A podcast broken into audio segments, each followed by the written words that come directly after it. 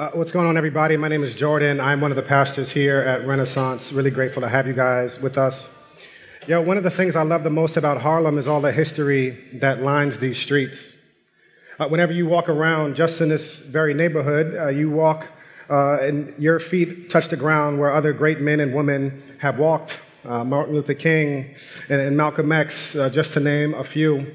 There's actually a story about Malcolm X, and he would stand uh, outside of churches waiting for people to get out of church.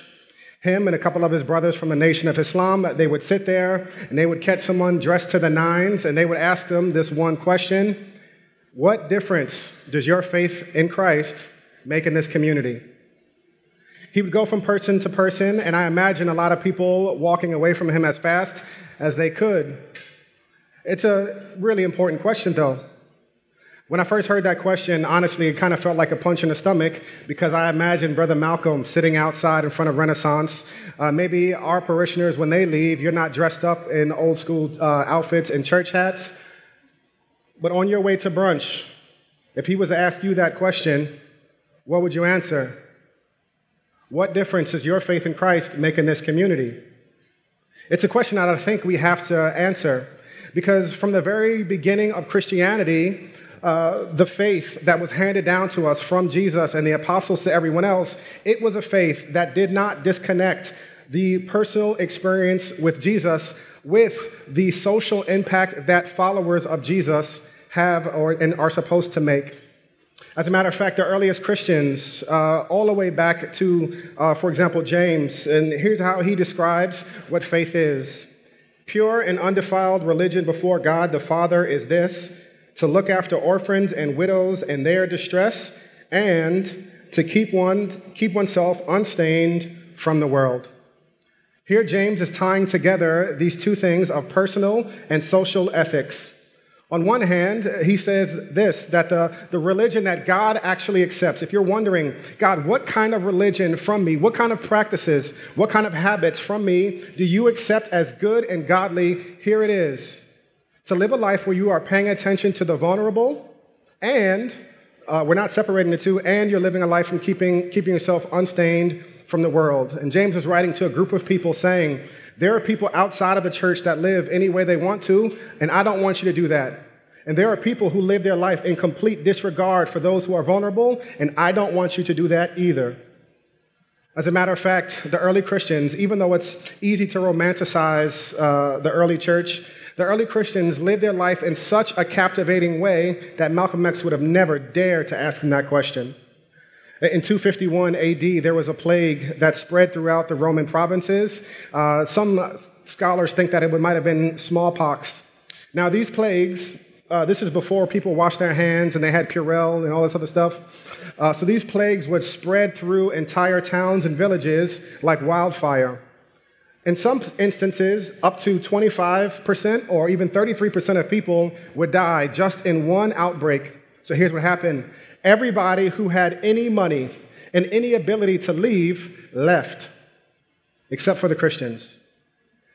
Christianity spread in antiquity not because it was a state sanctioned religion. Christianity spread back in the day not because they had a poppin' Instagram page. And our page, Renaissance NYC, please follow us. We, we got some. We got some really good stuff happening, I'm just saying. Christianity spread because they saw people living and loving so self sacrificially that it was contagious. When everybody else left, they engaged. Now, as a pastor, I have a lot of conversations with people, most of them awkward, um, about faith and about God. The ones that are not awkward and the ones that I have with people that they're actually intrigued about my life and my faith uh, happen to hap- all happen whenever they hear about my life, which is different than theirs, particularly if I'm living in such a way that I'm sacrificing myself and I'm not just interested in my own good, but in the good of other people. My wife and I, we've talked about this a, a, number of times. This is our thing. This is a description, not a prescription of what you need to do. This is just a conviction that we have been operating on for the last number of years. Uh, my wife and I have uh, been burdened for the last couple of years about the New York City, uh, the school system in general, and uh, the level of a gap between what some kids, between the haves and the have nots, it's a cliff. I sat through a, a, um, a, PTA meeting here at PS 76, and I, I listened to the PTA celebrate that they had, uh, you know, $2,500 that they raised for uh, the school year. And as they were celebrating, my heart was sinking. Their schools in the Upper West Side raising a million dollars like it's nothing. $25 wouldn't even get you in the door. There are so many gaps in the, in, in the education system, and one of the burdens that my wife and I have felt is that we would engage this prayerfully, uh, we would engage this and we would invest our lives in public school system, not the best public school in the world um, either. Not the joint from Lean On Me with Morgan Freeman, not that, not that, that bad either, but that we would engage it. In every single conversation that I have with people about life and faith, the ones that revolve around this one simple question right here. They, I'll be talking to a parent from daycare, and they'll say, "Oh, what school is, are you putting your son in?" And I'll tell them what school. And this is the question they all ask: Why would you do that? That right there is a wide open door for, for me to talk about faith and say, well, actually, man, my faith compels me to not just be worried about myself, but man, we really feel like part of the reason we're here in Harlem is to see a movement of people come together to invest sacrificially into the schools so that there are no more haves and have nots, but that we're all coming together. In Colossians and in 1 Peter, uh, the scripture writers uh, put this one thing out there that is, has, it's impacted me in a lot of ways where they say, you should always have an answer for those who ask you about the hope that lies within you. Here's what the scripture writers are implying. They're implying that you and I are living questionable enough lives that people want to know why you're living your life the same way. Now, Full disclosure, we could all do a better job with our money, with our time, with our energy, with our resources. I woke up at 3 a.m. on Friday to order the new iPhone, the gold joint, so I could stun on y'all. You know what I'm saying? I got I got the plut, the max, bro. I got. I'm listen. I'm not. I'm not playing games with y'all. We could all do a better job of how we spend our time, our money, and our resources. And my goal today is to not make you feel guilty. But what if? What if we lived a life that when people heard the name Renaissance, when, they heard, when you talked to them about your faith in Jesus, they were intrigued?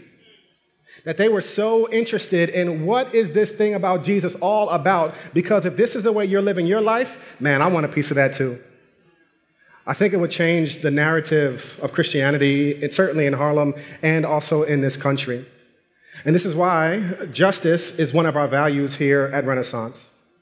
Now, when I say the word justice, most people immediately go to retributive justice, which is thinking about Eric Garner, Chikesia Clemons, Trayvon Martin, and all of the other cases in which someone was harmed and there was not a, an adequate and proper penalty for that crime. And that is certainly one aspect of justice.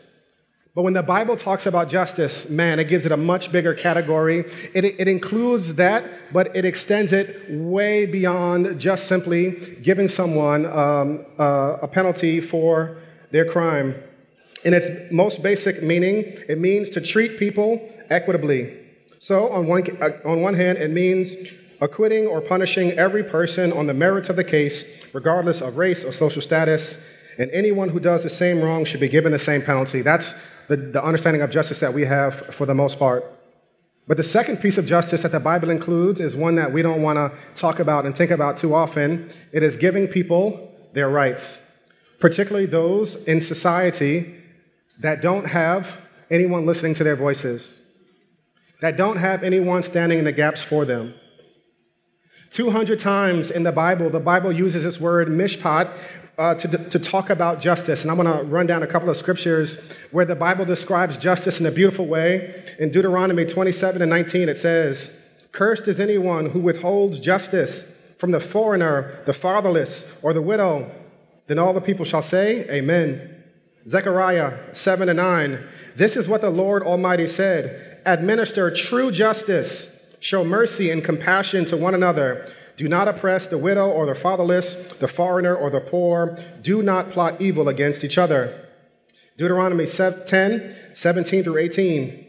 The Lord your God defends the cause, the mishpat, of the fatherless and the widow, and loves the immigrant, giving him food and clothing. When you look up the word justice all throughout the Old Testament, To be about justice is to seek the restoration of people, particularly those who are the most vulnerable.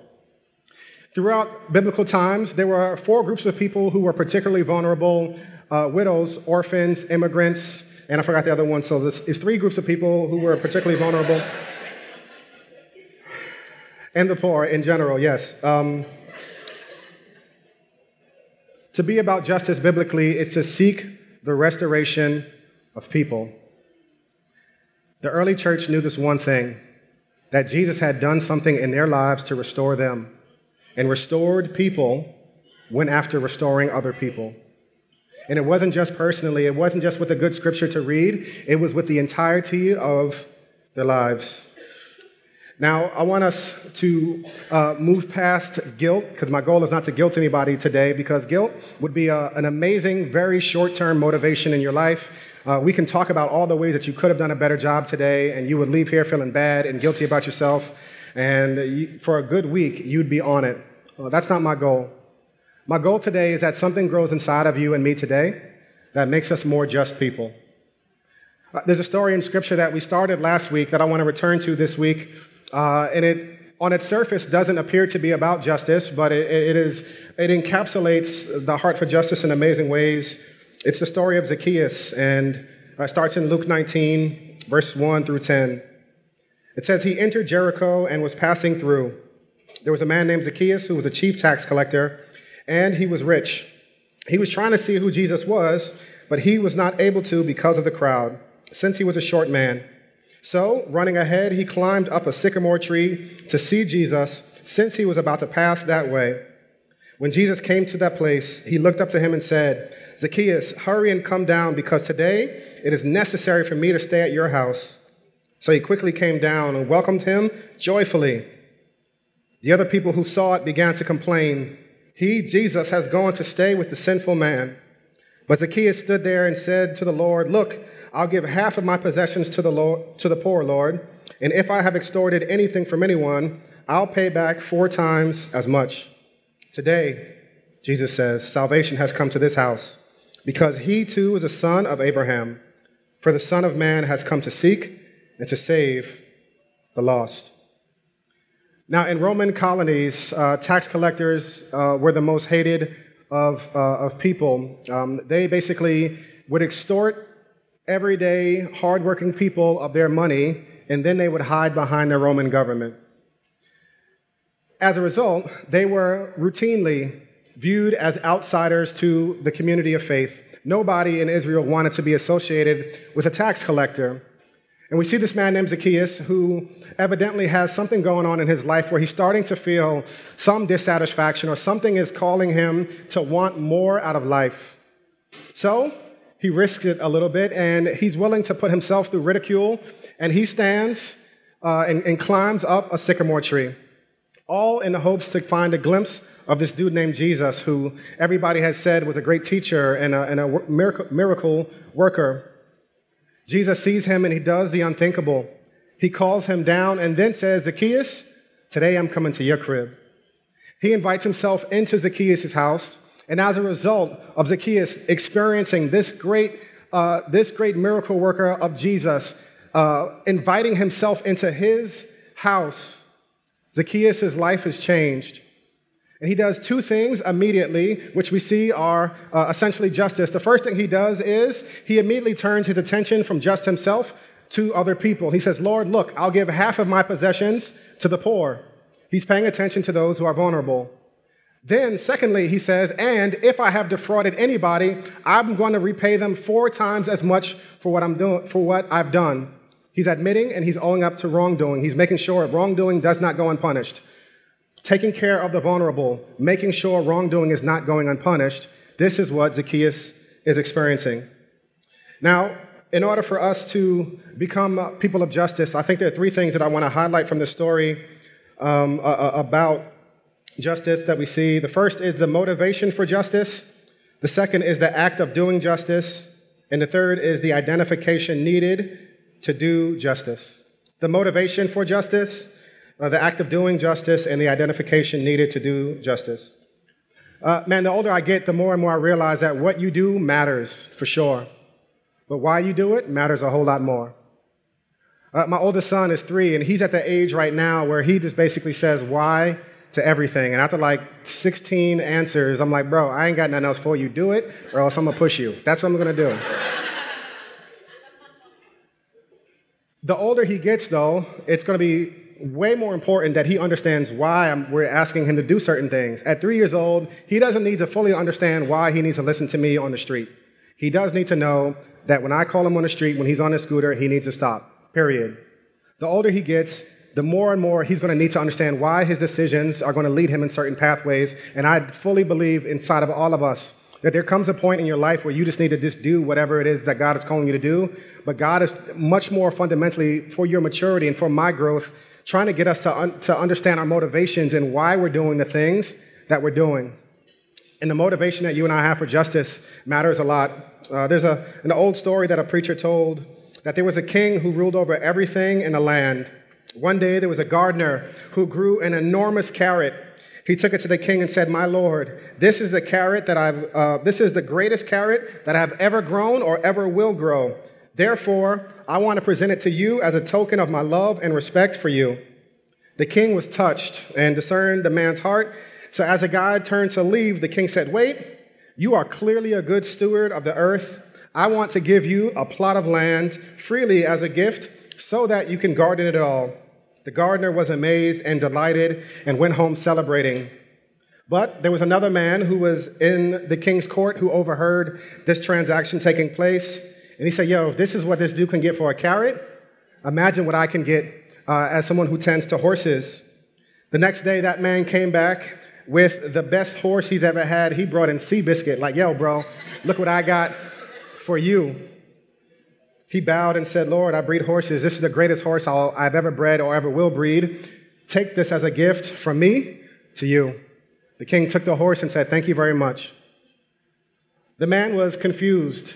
Now, I just saw this dude get a whole plot of land for a carrot. I brought this dude a, a, thoroughbred, and he just says, Thank you. And the king tells him, Wait, wait, wait, wait a minute. Listen, the reason, uh, let me explain this. The gardener was giving me the carrot, but you were giving yourself the horse. You were doing it for selfish motivations. You, don't, you weren't doing it out of gratitude and out of love and out of appreciation for my leadership. You were doing it because you had an angle. If we're not careful, you could be a person that does justice with an angle so that other people would look, uh, would look at you and say, Look how great they are. Now, I am all in favor of, of Instagram and social media and, uh, and c- celebrating good things that we're doing. But I wonder if social media didn't exist, would we ever do half the things that we do? So many times you'll see people go across to for a missions trip or something like that, and the entire time they're just taking selfies with them and other people. They don't really love the people, they're doing this for themselves. Maybe for you it's not advertisement, but maybe it's to work off guilt. Maybe you feel guilty about one thing or 10 things in life, and you think that by doing this, this is going to earn God's, this is going to earn God's favor for you. So you need to do these things uh, to earn something from God. And listen, if that's our motivation, it has nothing to do with the people but it has everything to do with you. Our motivations matter a lot, and Zacchaeus' motivation here was we see this in verse 8. It says, But, but Zacchaeus stood there and said to the Lord, Look, uh, look, Lord, I'll give half of my possessions to the poor, and if I've extorted anything from anyone, I'll pay back four times as much. Uh, when you do some study of this in the Greek, you actually see the, the excited nature of how Zacchaeus is talking to Jesus almost in such a way of uh, how a, a, small child would talk to their parent, like, Look, daddy, look what I just did. Look, look, look, look. It wasn't to earn anything, it was simply out of excitement and, re- and in relationship. Zacchaeus had received this amazing grace from Jesus, who, despite all of the people who wanted Zacchaeus to fail in life, Jesus entered his life. And as a result of that grace, Zacchaeus now wants to extend that to other people. His motivation was seeing how Jesus entered his life, and he wanted to do that for other people. Now, Jesus restored Zacchaeus in two really important ways. Uh, the first was social. Uh, for Zacchaeus to have been a tax collector, it meant that he was excommunicated from the house of Israel and that people did not want to bang with him. It also means that Zacchaeus was also uh, alienated uh, spiritually and that he was disconnected from God. Jesus comes in and he tells, uh, this is what he says of Zacchaeus. This too is a son of Abraham. You know what Jesus was doing when he was saying that? He was restoring Zacchaeus back to the household of faith, back to the community of Israel, saying, This too is a son of Abraham. This is someone else. This is, this is your own brother right here. And in Zacchaeus' response to having been restored, both personally and socially and spiritually, his response was to seek restoration in other people. Now, secondly, we see in this text the act of doing justice. Now, whenever we talk about justice, one of the biggest questions that people uh, always ask is all right, great. You preach a little sermon. Little's a hate word, by the way, but uh, you preach this little sermon, and all right, good. What should I do with what you just said? Zacchaeus gave money, and, and I think Zacchaeus gave money because that's what was in his hand. He was a tax collector, and this is what tax collectors did. This is what tax collectors dealt with. So he gave immediately what he had access to. What God is calling you to do in your life might not be just money, it might be something completely different, but it might be something that's right in your hand right now. What is it that you should do? Uh, we've talked about this before in our last series in the Gospel and Race. How do you actually engage? Um, I, I think we need to look at our gifts, our burdens, and our interactions. Your gifts, your burdens, and your interactions. One of the most helpful analogies in Scripture is this concept of, uh, of the church the, is, is like the body. Um, and we're often called the body of Christ. And essentially, what this is saying is um, in one human body, there is a lot of different parts. Each one is intended to function different, differently kidneys and lungs and hearts and livers and eyes and ears. Each one is meant to do something that's different, but they're all supposed to work together in concert. One of the things that people make as a mistake whenever we talk about justice is they arrogantly, and I'm speaking from personal experience here, they arrogantly think that the thing that they are interested in is what everybody should be interested in. My wife and I are really hot about uh, schools and public school system. This is our thing. This does not need to be your thing. Some of you need to engage in much different spaces and different things. And if everybody was doing one thing, what good would the body be? For you to determine where it is that God wants you to move and to operate in, I want you to look at your gifts, your burdens, and your, and your interactions. Your gifts are simply this What are you good at? This doesn't have to be some deep need, this doesn't have to be some deep fulfilling purpose. What are you good at that you see a need that you can meet? And if you can meet a good need in a godly way, do it. The second one is more, um, uh, hits a little closer to home. It's your burdens. It's the thing that keeps you up at night. It's the thing that just makes you mad when you think about it. Uh, your burdens are an amazing window into an area that God might be calling you to get involved and to be a person of justice. And the last one are your interactions. Interactions are not things that you're good at, they're not things that bother you deeply. It's just something that comes across your lap, and you're like, well, maybe this is what God wants me to do. And when you sense a gift, a burden, or an interaction leading you in a certain way, I don't want you to pray about doing it. I just want you to do it. I, want you to pray later. Frederick Douglass, Frederick Douglass said it like this I prayed for 20 years but received no answer until I prayed with my legs. 20 years he prayed and received no answer until he prayed with his legs. Christians are hostage to this thing called certainty. We want to be certain about everything, and we don't know that God has called us to operate in wisdom. God is not calling you to operate in full certainty. God is not going to drop down, uh, you know, a, a lightning bolt to tell you exactly what days of the week and what hour slots you need to work in. But God might just be calling you to move in a certain direction. And here's what's so important about moving in a direction and praying with your legs. You might realize that this is not a good thing for you. My wife and I, full disclosure, two, three years from now, you might say, Jordan, how's the school thing going? I might be like, yo, tried it, wasn't for us. But we're not going to know until we go in that direction. And you're not going to know either. You're not going to know what God is calling you to go, what direction, how God is calling you to be a person of justice until you just put your legs one in front of the other and start moving in that direction. And praying all the way that God would redirect you if it's not for you. Now, the last thing we see in the scripture that I want to highlight is the identification inside of us needed to do justice.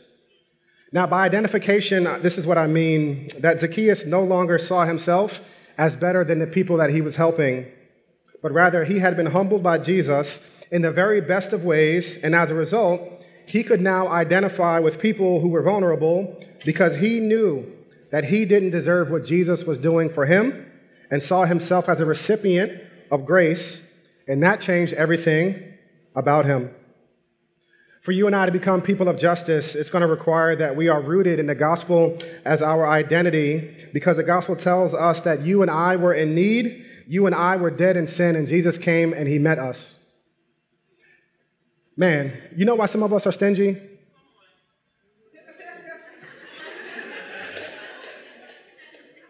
It's not that you need more wisdom. It's not that you need more money. It's not that you need to feel worse for other people.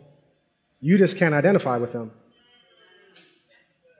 I've told this story before, and every time I tell it, I get a little choked up. Um, my pops grew up pretty poor on the east side of Buffalo.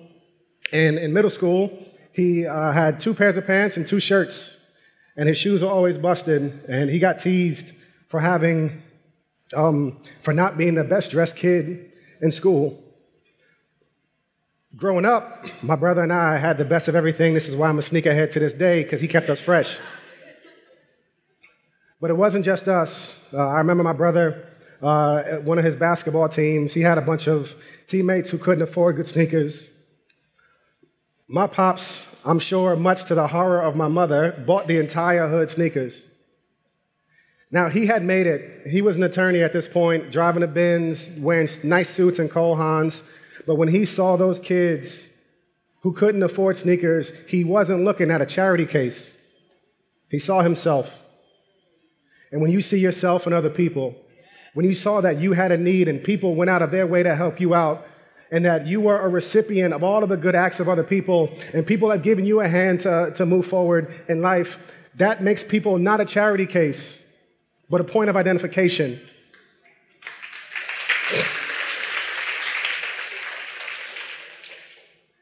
The gospel tells us that at our very worst, that while we were sinners, Jesus died for the ungodly. Think about the magnitude of that statement. While you and I deserved absolutely nothing, God gave us his absolute best in Christ, God his Son, for the ungodly. Jesus tells us in Scripture, he ends it by saying, For the Son of Man has come to seek and to save the lost. His description of Zacchaeus was a man who was lost and was now found. Now, I don't know if you've ever been lost before, but it is a, a horrifying experience. And to be found is an amazing discovery. Jesus, all throughout the scripture, paints his picture, and all throughout the Gospels, and all throughout the New Testament, it paints his picture of, uh, of, of people, anybody who has now been brought into the kingdom of God as being previously lost, and now we are found. When I was in fifth grade, um, I told a story about uh, going to Philly on a class trip. And me and one of my friends, at the very end of the day, we started, uh, you know, to get a little adventurous and, uh, you know, wanted to have some fun. And it made a left when everybody else was going right. We started off just trying to have a good time, but before we knew it, our group was nowhere near us. And 10 to 15 minutes later, we were lost. Now, this is pre beeper, pre cell phones. Millennials cover your ears. You couldn't even text anybody. It was, it was absolutely horrifying to be lost. And for those 15 or 20 minutes, it felt like we were going to be lost forever. Even worse, we had no way of finding what we needed. 15 minutes later, I saw the sweetest sight I've ever seen. It was my principal. He turned the corner, and I have never been so happy in my life to see him. I hugged that white man like Arnold hugged uh, Mr. Drummond in different strokes. They thought we were family. We were diff- different strokes up in that joint.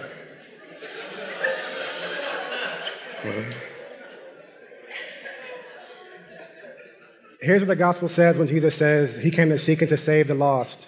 It means that you and I have made decisions in our life that have left us in a place that we were lost and we could not find our way back to God on our own.